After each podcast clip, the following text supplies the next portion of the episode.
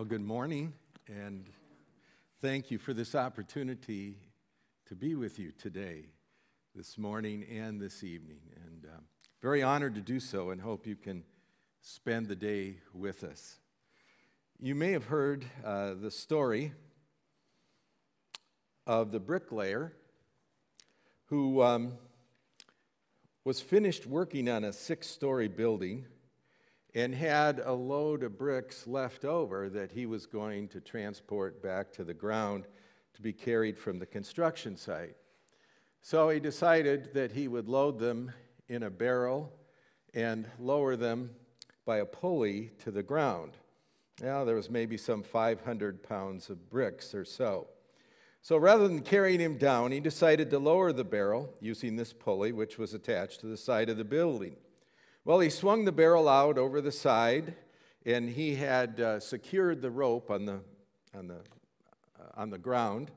So he went down to the ground and um, untied the rope. Well, unfortunately, the bricks weighed 500 pounds, and he weighed 160. And grabbing the pulley, as the bricks came down, he went up. And uh, halfway up, he ran into the uh, he ran into the barrel, and according to the insurance department, uh, the insurance report, he said, I proceeded at a rapid rate up the side of the building, and in the vicinity of the third floor met the barrel, which was now proceeding downward at an equally impressive speed. This explains the fractured skull, minor abrasions, broken collarbone, as listed in my claim. Slowed only slightly, I continued all the way up to the top of the building, where my knuckles were caught in the pulley. Well, I regained my presence of mind and was able to hold on to the rope, but now, because the barrel had hit the ground and broke apart, there was now no weight at the bottom, and so I began my descent. Uh, somewhere uh, near the third floor, the barrel hit me again, and, uh, and this accounts for my fractured ankles, uh, broken tooth, severe lacerations in the lower body. But my luck began to change slightly. The encounter with the barrel seemed to slow me enough to lessen my injuries when I fell into the pile of the bricks, which fortunately only three vertebrae were cracked. I'm sorry to report, however, as I lay there on the pile of bricks in pain, I again lost my composure and let go of the rope and lay there watching the empty barrel begin its journey back down on me and this explains my two broken legs. He's still a bricklayer, despite all this. That's what you would call resilience the ability to withstand trials, hardships, difficulties, and come back. To come back stronger than what you were before. In this, in, in the service this morning, I'd like to read a story, truly resilient family. A family that faced incredible difficulties and odds and yet came back, not only strong, but indeed to change the world. In Exodus chapter 2, we're told the story, beginning with verse 1, of the birth of Moses. And it reads this way Now, a man of the house of Levi, married a Levite woman, and she became pregnant and gave birth to a son. When she saw that he was a fine child, some um, translations say no ordinary child, she hid him for three months because Pharaoh had ordered that all male children be thrown in the Nile because the Hebrews had become too numerous. This is some 400 years after Joseph had been there, and a Pharaoh rose who knew not uh, Joseph and what he had done to save their country. And now the, uh, what had been 70 people or thereabouts was now several million. And the uh, Egyptians were worried they were going to revolt and perhaps take over the country or do something. So they put them in slavery to make bricks, as you know. And yet they kept um, multiplying. And um, as time went on, uh, Pharaoh decided the only way to stop this is to, to get rid of all the male boys. So he had issued a decree the girls could live if they're born, the boys must die. Well, that's the background of this story that um, this Levite, uh, scripture would tell us later his name was Amram, and Jochebed was his mother, uh, had this child, and she knew she was supposed to have him thrown into, and drowned in the river, but instead she hid him for three months. But it says in verse 3 when she could hide him no longer, she be, got a papyrus basket for him coated it with tar and pitch. She placed the child in it and put it among the reeds along the bank of the Nile. His sister stood at a distance to see what would happen to him. This was Miriam, we would learn later. Then Pharaoh's daughter went down to the Nile to bathe, and her attendants were walking along the riverbank. She saw the basket among the reeds and sent her slave girl to get it. She opened it and saw the baby. He was crying, and she felt sorry for him. This is one of the Hebrew babies, she said. Then Miriam steps up and says to Pharaoh's daughter, Shall I go and get one of the Hebrew women to nurse the baby for you? Yes, go, she answered. And the girl went and got the baby's mother. Pharaoh's daughter said to her, Take this baby and nurse him for me, and I will pay you.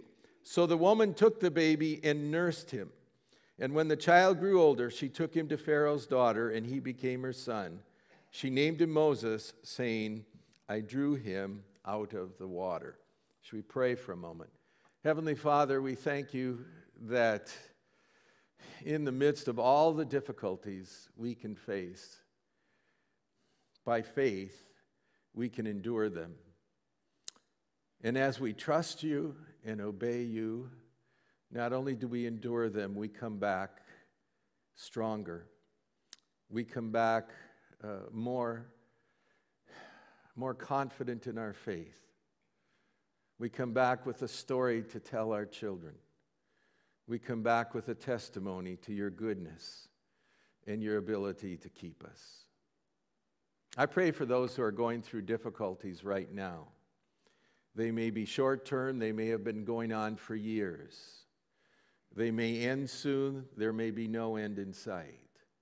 Whatever it is, I pray that this message from your word would encourage their hearts to continue on. In Jesus' name, amen. Well, I'd like to talk, first of all, well, maybe give you a definition in this case of resilience, what I mean from the story of Moses and his family.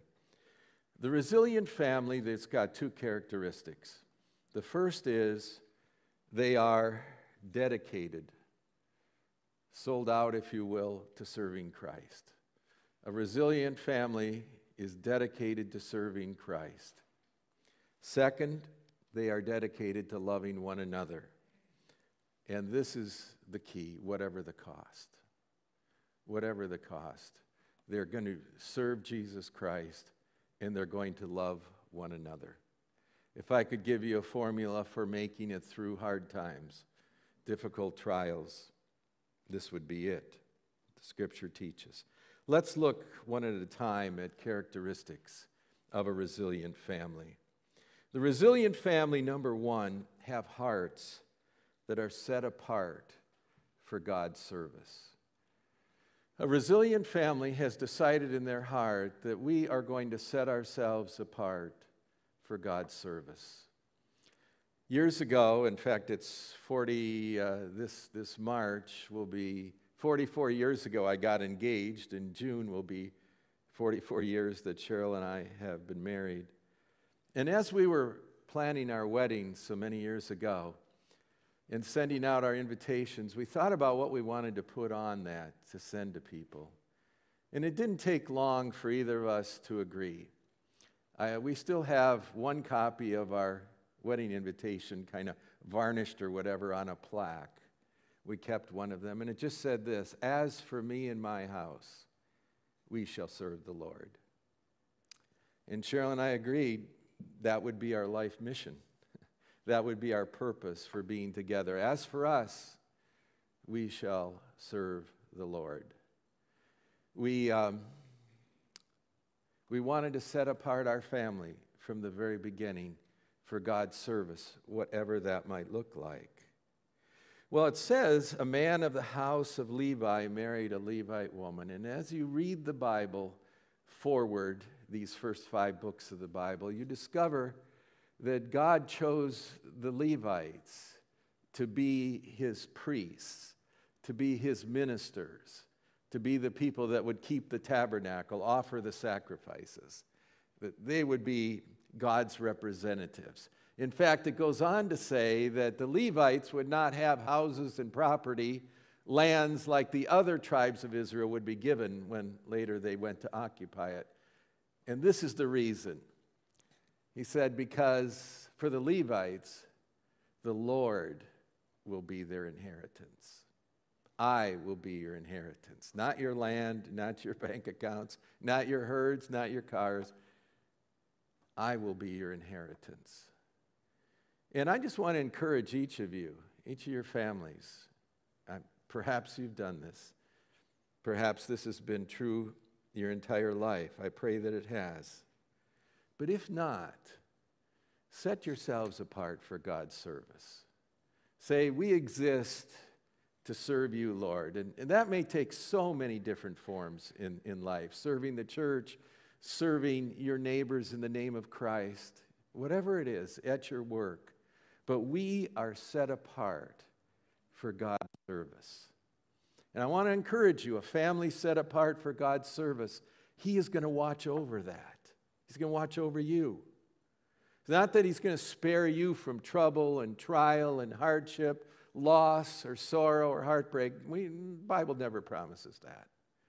What He promises is when those things happen to you, He will be there in a very special way to guard and protect and sustain and allow you to continue. Set apart for God's service. Uh, it's no accident that uh, a Levi, a Levite from the house of Levi, is, that this is where this story begins of the marvelous deliverance of the people of Israel. Number two, the resilient family are people of extraordinary faith. And, and yes, we, we all believe but as someone said, faith is, is not only believing that God can, but that He will. Not just believing that, yeah, God can solve this or God can open this door or, yes, He can do this. But do you believe that He will in His time when His purposes, maybe for your trial, have been fulfilled? It was Andrew Murray, the great, um, the great writer, the great godly uh, pastor of many centuries ago, who said, Whenever we face a trial, four things are true. Allowed this trial into our life. Not that he sends evil and hardship, but he allowed this. He has, in a sense, brought us into this place where we are in this trial. So we are here because God has allowed this. Number two, that is a New Testament commentary on this wonderful story. And it speaks in chapter 11, which is the Hall of Faith, about Moses and his parents in chapter 11, verse 23. By faith, Moses' parents hid him for three months after he was born because they saw he was no ordinary child and they were not afraid of the king's edict. Now, I read that, but the most important words I read were the first two by faith. By faith. A resilient family gets through what they're going through by faith. There's no other route, there's no other method. I mean, you can try other things, a positive thinking, you can try a number of um, but at the end of the day, the only way we can be resilient is if we are living by faith, which means you believe not only God can, but that He will. Number three, the resilient family loves their children in sacrificial and in practical ways. A resilient family has love that binds it together and that love is like this it is sacrificial, meaning I will do things for my children, maybe for my spouse. that cost me. I will do things that are difficult and that cause me, uh, cause me to give up something, to risk something, cause me to lose something, whatever it might be. But it is sacrificial, but it is also practical. Think about this. They risked, the parents risked, being caught by Pharaoh's people for keeping a male boy, which probably certainly would have meant death. It's hard to imagine that they themselves would not have been killed for defying the king's, the Pharaoh's edict. But Hebrews said by faith, they were not afraid of the king's edict. And it says that the mother, when she could no longer hide him, perhaps he was getting too big, too loud, who knows, to be discovered. But she got to the point after three months where she could hide him no longer. She got a papyrus basket for him. She coated it with tar and pitch. And this was, of course, to keep it afloat, to keep it from uh, sinking in the Nile. She placed the child in it and put it among the reeds along the bank of the Nile. Then his sister stood at a distance to see what would happen. She kept him as long as she could, and then she did the only thing she could do for him, which was to coat his basket, put him among the reeds, and pray that God would take care of him. His sister Miriam went a step further. She stood there by the Nile and watched her baby brother as that uh, basket floated in the Nile. You see, we both have to be sacrificial and we have to love our children in practical ways. She did all she could. She gave him every chance she could for him to survive. And then her sister stepped up. And so, a resilient family loves their kids, is willing to do anything it takes for them. But at the end of the day, it becomes very practical. It becomes doing what you can, all that you can, for the children that you have. Number four, the resilient family raises children to be both caring and courageous. Now, Miriam, we owe a great deal to Miriam in the church. We really do. If it had not been for Miriam, who was willing to stay with her brother, to watch over him, and when Pharaoh's daughter came, she took the audacious step of walking up to the daughter of the most powerful man in the world. And she, just a Hebrew girl slave, a young girl. Think of the courage it took on her part to do that. Why do we owe so much to Miriam? Because she saved Moses' life.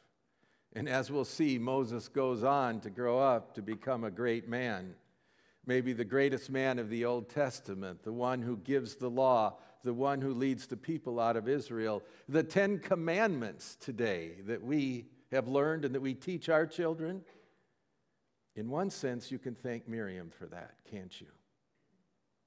Because she saved her brother, who would one day grow up to meet God on the mountain and finger of God give us this. You might say, in some sense, the Judeo Christian values which we have enjoyed and which has built such a magnificent country and allowed us such great freedom, and for us individually to prosper as we have followed the Judeo Christian value system as taught by the scriptures. That's grounded in the Old Testament, where it began, and it goes back to Moses and it goes back to Miriam. You see, a resilient family raises their kids to be both caring and courageous. The heart of that sister must have just wept, longed for. You can imagine the tears in her eyes as she watched her mother sobbing, putting that basket in the river and walking away. And she stood there and she would not leave him. She cared about him and she was not about to abandon him. And when the moment came that Pharaoh's daughter comes to the bank, she sees the basket and uh, sends a slave girl to get it. She opens it. She goes, This is a Hebrew baby. Now, no doubt Miriam knew the edict about it, why Moses had been put in the river in the first place. But instead of running and hiding, she walks up and says, Shall I go and get one of the Hebrew women to nurse him? You know something? I want my children to be caring people. Don't you want your children to be that? I was speaking with my daughter, grown daughter, just a day or two ago. She went to her husband's grandfather's funeral. Uh, her husband is uh, training to be uh, a, a, doctor, and they live down in Alabama. And his, his grandfather, who had had Alzheimer's for several years, unfortunately had passed away. And I talked to her about the funeral a few days ago. She said, Dad, um, his wife, Nathan's grandmother, took it very, very hard. Um, she she just could not. At the funeral, she said she came up to me three times, held me, hugged me, cried, and said, I miss him so much. And my daughter just hugged her and cried with her. She said, I wish I could take him home. I wish, I wish he could go home with me today. I don't want to leave him here. She was so overcome with grief. But somehow she sensed, and I praise God for this, that my daughter cared and that my daughter's heart was moved as hers was. She is one of the more sensitive, caring people I know. Um, don't we want that? Don't we want Miriam's who care? A resilient family is not this group of tough people where nothing gets to them and no matter what, they're detached from their emotions. No, no, no. A resilient family can feel the heartbreak of others, can experience sorrows themselves. But that's part of their strength, not part of their weakness. Number five, the resilient family is willing to release their children to the will of God. A resil- resilient family is willing to release those we love most. I guess not just our kids, but our, our spouse. We're willing to release them to the will of God. In this case, I'm sure, for reasons that must have baffled Moses' parents, by saving the child, they were also going to have to give him up. Because, as we learn, um, Pharaoh's daughter said, Take this baby, nurse him, and I'll pay you. So the woman took the baby and nursed him. And when the child grew older, she took him to Pharaoh's daughter, and he became her son. I'm sure it was hard to watch Moses walk away, knowing that they would see him very rarely, if ever, again, that he would be raised among the Egyptians, their gods, their literature, their customs, all of the things which are so foreign. But again, by faith, I believe Moses' parents released him to go with Pharaoh. And of course, God had a plan. He didn't tell them at the time, but the plan was Pharaoh would be raised, or Moses would be raised in the court of Pharaoh. He'd get to know the Egyptians. He'd know their language. He would know their customs, their laws. He would know their rulers. He would know their gods, all of this. And when it would come time to lead his people out of, Israel, out of Egypt, oh, how valuable that was that he had been educated and understood. You see, sometimes God is working the long game in our lives. It's not the short game. It's not, oh, I can see this, I get that. Sometimes God is playing the long game, which means there are years and years that He is using to prepare. Years and years and years He's using to get us ready for what He has us to do. Um, I read an extraordinary, I saw an extraordinary movie, a documentary long ago. Uh, this is 2023, and this will be, I believe, um, the uh, 50th anniversary of the Yom Kippur War in Israel. 50 years ago, in 1973, um, there was a surprise attack on the nation of Israel on the Day of Atonement. Yom Kippur. It's called the Yom Kippur War. Why on that date? Because all of the Jews were worshiping. It's the highest and holiest day in Israel. So they were all at the synagogue or they were all doing certain things, and their enemies said, This is the day they'll be the most unprepared. The soldiers won't be at their normal stations, and things won't quite be as ready as they normally are. And sure enough, they attacked, a surprise attack, uh, in several ways, and uh, completely caught the Israelis off, off, off balance, off guard. And uh, from every side, they, Syria and Egypt started driving, and Israel was losing its tanks, and Israel was losing its planes. And uh, Golda Meir, who was the uh, prime minister at the time, said to Moshe Dayan, who was their defense minister, she said this could be the end of the third temple, meaning the, the, the, modern nation of Israel. And they were down out of ammunition, out of tanks, out of planes, and on the defensive, and things looked very bleak. And Golda Meir called up Richard Nixon, who was in the White House at the time. In the middle of the night, she called him and woke him up and said, You've got to help us. You've got to help us. She said, We're in danger of being destroyed as a nation. And Nixon, in the middle of the night, picked up his phone and called the defense secretary, which was a, a, man by the name of Schlesinger at the time. And he said, Give the Israelis everything they are asking for and then double it. Whatever they're needing in terms of tanks, re, you know, ammunition, planes, whatever they need, give them everything and then double it, whatever they need. Well, America used its vast uh, Air Force cargo planes and loaded uh, tens of thousands of pounds and tons of tanks and new ammunition. They, they flew things over there day and night. They landed and unloaded all of these things which allowed the Israeli army to re equip and eventually stage a counteroffensive and drive the Egyptians and the Syrians back to their own borders. In fact, they drove Egypt all the way through the Sinai. They actually crossed the Sinai and went into Egypt. And uh, they took back the Golan Heights and other places. Now, why am I telling you this bit of, of world history? Because when Richard Nixon was a boy, he was raised in California. His father raised tomatoes, actually, he was a tomato farmer. It was a rather poor home.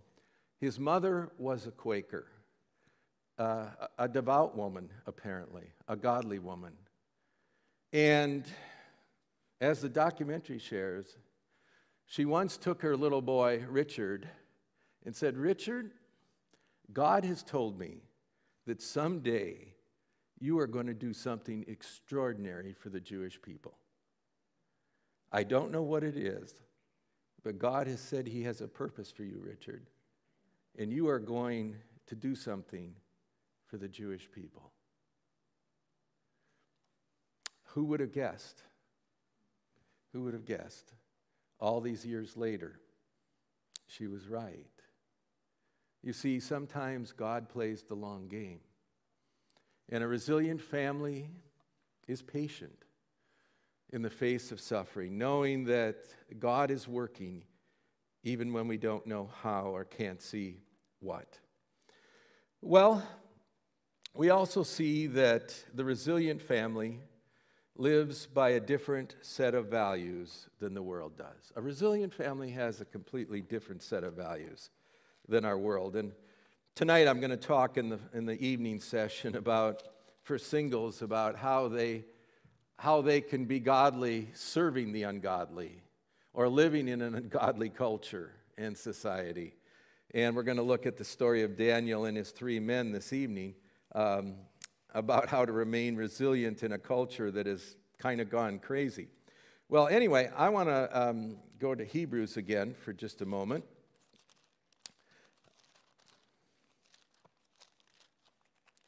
Back to chapter 11, and I want to look again to verse 24 now. This again picks up the story of Moses. Uh, Hebrews 11 24. By faith, Moses, when he had grown up, refused to be known as the son of Pharaoh's daughter. He chose to be mistreated along with the people of God rather than enjoy the pleasures of sin for a short time. See his difference in values?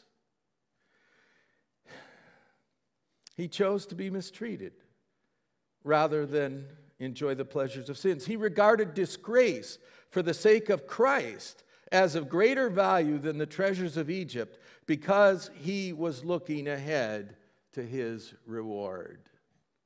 And so we see he had a different set of values. Everything the world could have offered somebody at his age was his as a daughter or a son of Pharaoh, daughter of son of Pharaoh's daughter to be more precise. But he said, I look around at all this and I don't want it. I want something better. I want to live, it says, for Christ. How he knew that, well, I'm not entirely certain. The Bible does say that the rock that went with the uh, Israelites as they came out of Egypt, that the, the rock they drank from, that rock was Christ. How he was manifest, we don't know. It was a different set of values. I remember the, hearing the story of George Beverly Shea, who sang so magnificently for 40 years with Billy Graham to millions of people around the world. When he was 24 or so, 23, he was raised in Canada. He got up one morning and his mother was there early in the morning and they were talking. And she said, George, you've got to make a decision. Who are you going to live for in your life? You've got to decide now. And she left him and he sat and thought about it. And he sat down and he wrote the words I'd rather have Jesus than silver and gold. I'd rather have Jesus than riches untold. And he decided at that point in his life he'd rather have Jesus. And that's what a resilient family does. That's your set of values. It's not that we can't earn a living, it's not that we can't enjoy material things. God gives us all things richly to enjoy. But what we really value, no one can take from us if it's Christ. The, number seven, the resilient family chooses to endure temporary disgrace for the sake of Christ, for the riches of eternal glory. They will live with disgrace. They will live with being mocked. They will be live, live with any number of things if it is for the sake of Christ, because they know our eternal glory is to come. Well, in the last few minutes, I want to talk about some steps to becoming a resilient family. And these, I've chosen some other scriptures to share with you. And the first is this it's a word to parents build a marriage that attracts children to your faith. Build a marriage that attracts children to what you believe. Uh, if I can be candid for a moment, if I can be frank, it's out of love. But if you argue with your wife or your husband all the time, if your home is filled with strife and tension, if there's always something wrong, if there's an atmosphere of shame,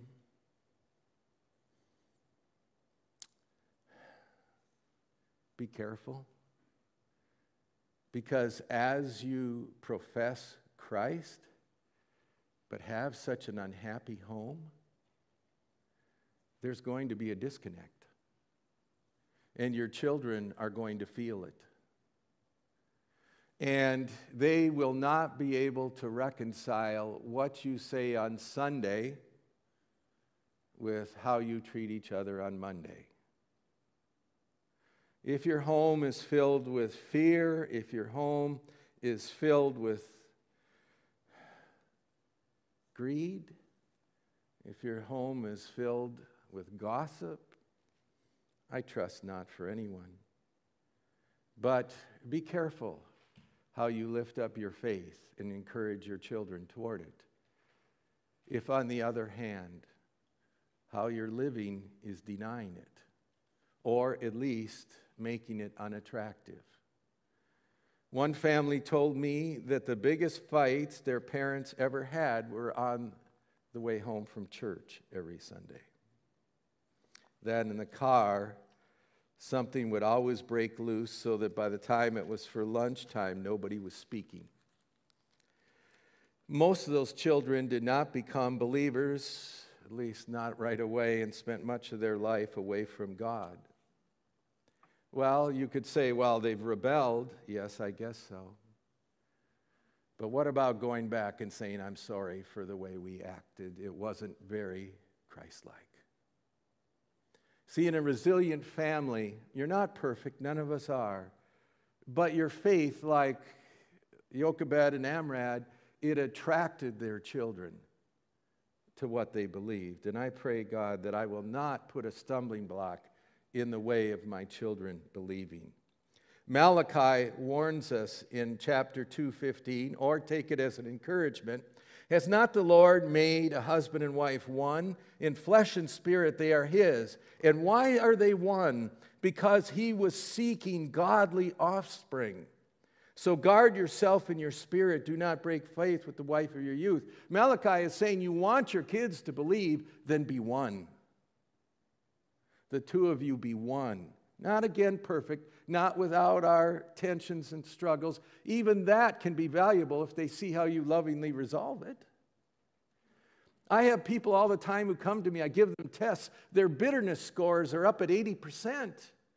And I'll say, Did you ever see anybody in your house forgive each other? No.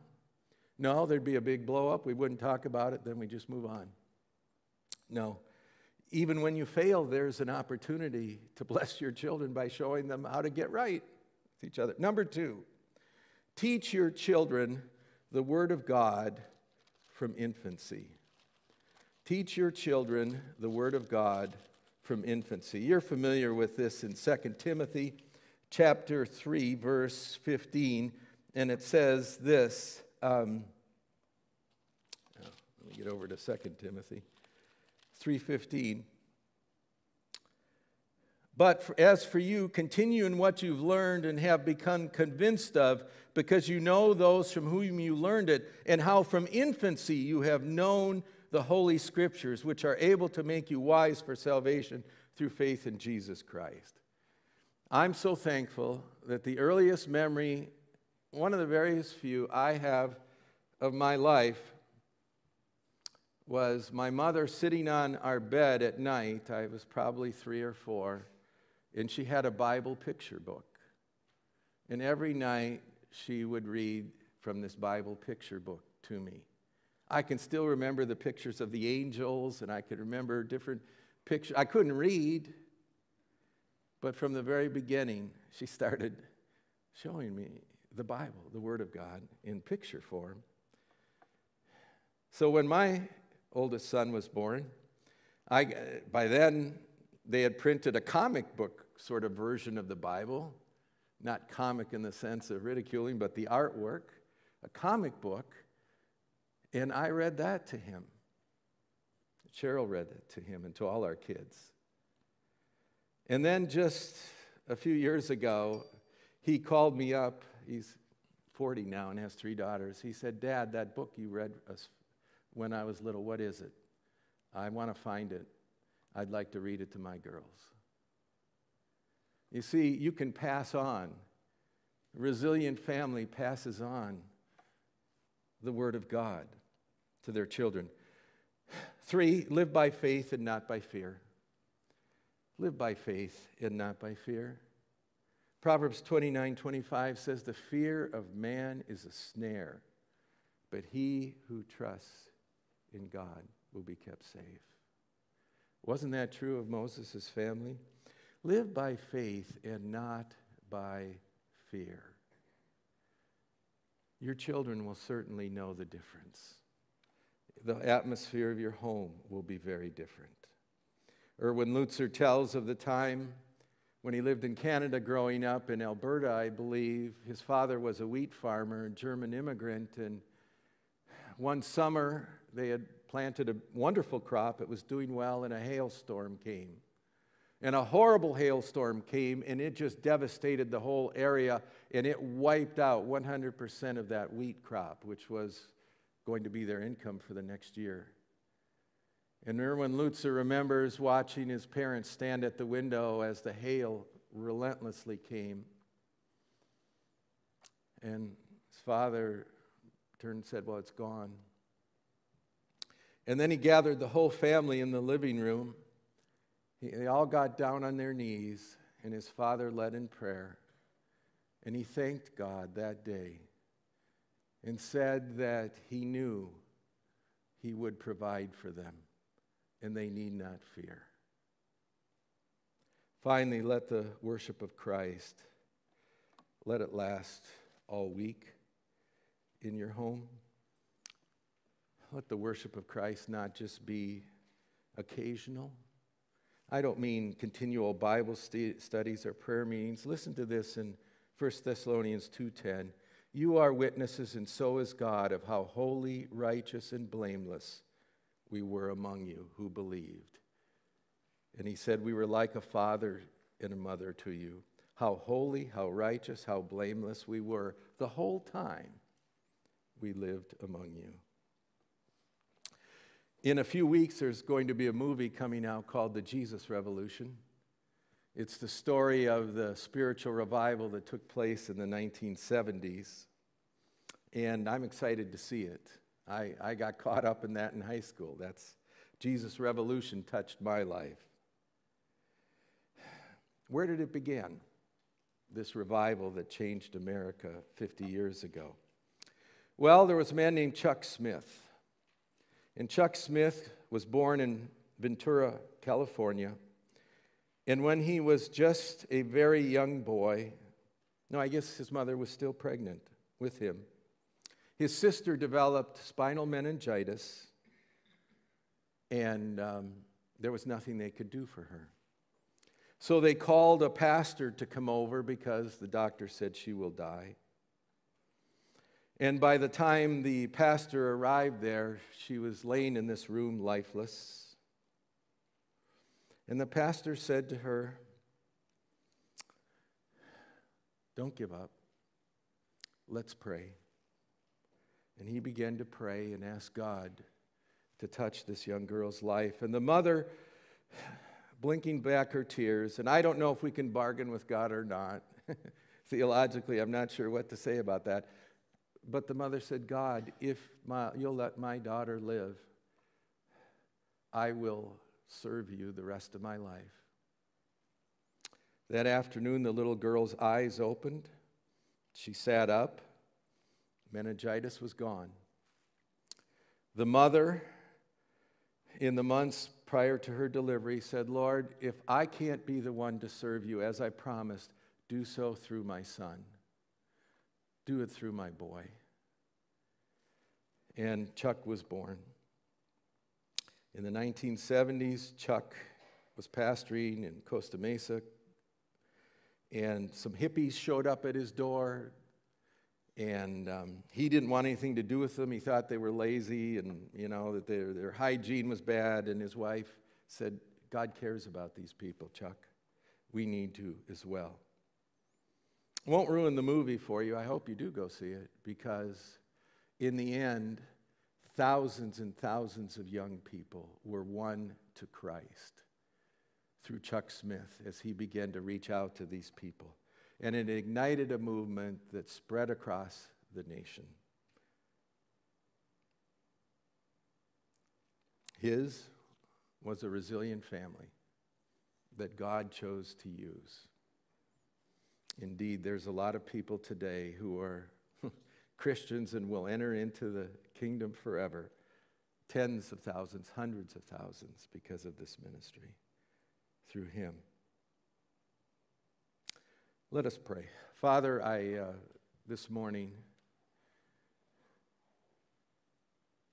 I certainly don't want to minimize what people may be facing. I've certainly faced days where it seemed too difficult to go on, and I was certain I was at the end. But thank you, Lord, that in Jesus Christ we have a resilience that we can endure, that we can persevere, and that we can come back stronger. I pray for families here today that they will dedicate themselves to serving Christ and love one another, whatever the cost. In Christ's name, amen. Amen. Amen. We thank God for this message, the first session of three.